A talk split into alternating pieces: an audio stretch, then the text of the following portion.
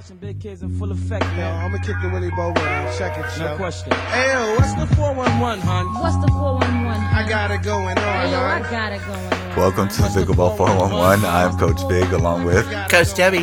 And in today's episode, we're going to talk about last week's video that is posted on YouTube, which is the Dipper uh, third shot drop, the drive drop, third shot drop. So, Coach Debi? Yeah, it's uh it's a good video. It's taken off really well. Please go check it out. Like it, subscribe. Um yeah, it's uh it's about the third shot drop and you know, the, there's multiple differences in how you approach that third shot drop. Um, one of them is a top spin, and then there's obviously the slice, the push, and so it goes into the specifically specifically into how to hit it. So we're gonna talk briefly about how to hit it. So you, the ball needs to be around waist height. It really can't be below uh, uh, your knees because it's gonna be too hard to get under. So what you're going to do is you're going to hit it uh, pretty much not center of the paddle, but more at the bottom. So it has a dipping effect.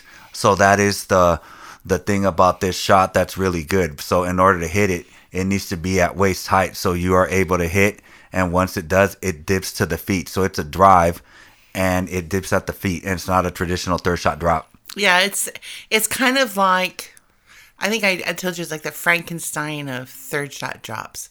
Meaning, you know, Frankenstein was pieces.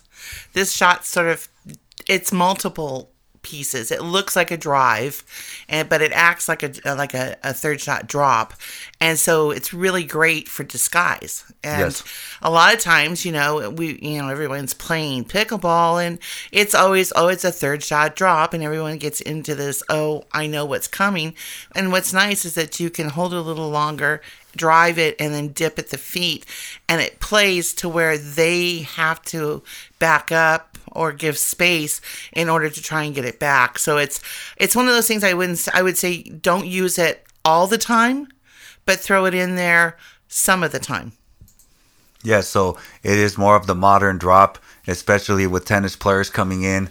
Uh, they've been influenced the the shot, so this is more of a modern drop for sure. So um, it is really being used more. The topspin drop, the dipper drop, those are shots that you really need to have, in my opinion, in order to evolve instead of your traditional third shot drop. What do you think of that? Yeah, um, with tennis players coming in, tennis players understand this shot a lot more because we use it a lot in doubles and we actually use a lot in singles if you have someone who's trying to move forward on you. And it is a it is a, a specialty shot, but it's how do I say it? It's one of those shots where you need to elongate through it while still creating topspin. Yes. So you're not going to do your traditional windshield wipe. It's not a windshield wipe shot. It's a low to high drive with a follow through that's higher so that you can get that ball to get enough RPMs on there to drop, but with speed. You know, this is not a slow mover. This isn't a third shot, uh, the traditional topspin a third shot slow mover. This is a fast mover, but it's it's a combination of being a banger but having a touch shot. Yeah, so um, uh, uh, paddle control, grip, all of that is important in order to be able to hit the shot. And uh, yeah, if you want to see more about it, uh, check out the video. Uh, I explain it more in depth on how to hit it, and it's a good video, so you should check it out. Yeah, the visual will help to get the the message across of how to generate it and also what does it really look like? What are we trying to create here?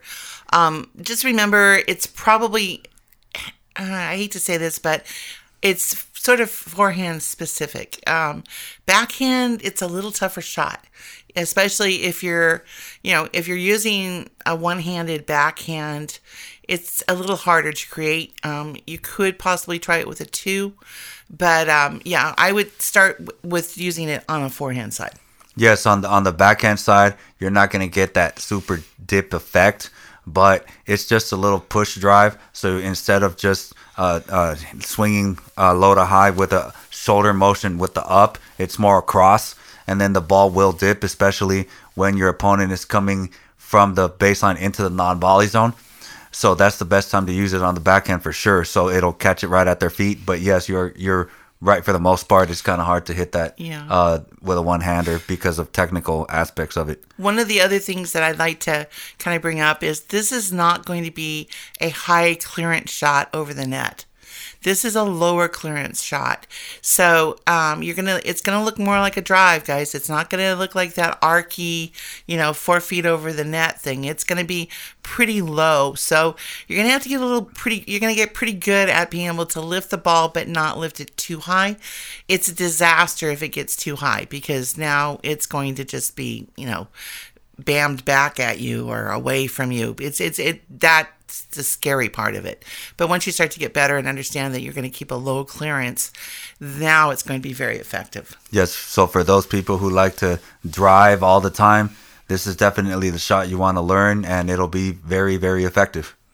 Yeah, like I said, video, please check it out. I think that it will give you the visual. It's going to give you a lot of the how to and uh hopefully, you know, what we're trying to do with these uh, with this podcast and with the videos is to kind of go through so many shots that you can can add into your toolbox. And you know strategies are great and all that but if you don't have the tools in order to execute a strategy then and and, and they have to be tools that you can rely on that you're Yes. you're very certain you can deliver. You it doesn't matter what strategies have it's what i'm saying. You've got to do the work get these tools start expanding what you can do on a pickleball court to get you know either better wins or maybe go up you know a level. So yeah check it out Yes. Is there anything else you'd like to add? no, I think that's about it for right now. And we've got another one coming out, another video on the sliced third shot, and uh, that's another very effective tool. So, Yeah, it's more on the backhand side. So uh, we've been covering a lot on the forehand, but this is more on the backhand. So it'll Yeah. be it'll be good. yeah, one hand slice is a lot easier on the back. You know, for a backhand, it's much easier to hit the slice one handed. Yeah, so most likely we'll do that next week.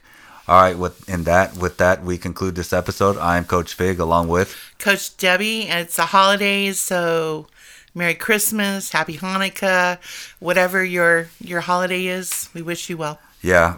We may do another episode prior to it, but if we don't, happy holidays, and I hope you guys liked it. Yes. All right, 2024 coming up. thank you for listening to the ATP, uh, ATP Pickleball 411. That's another podcast. yes.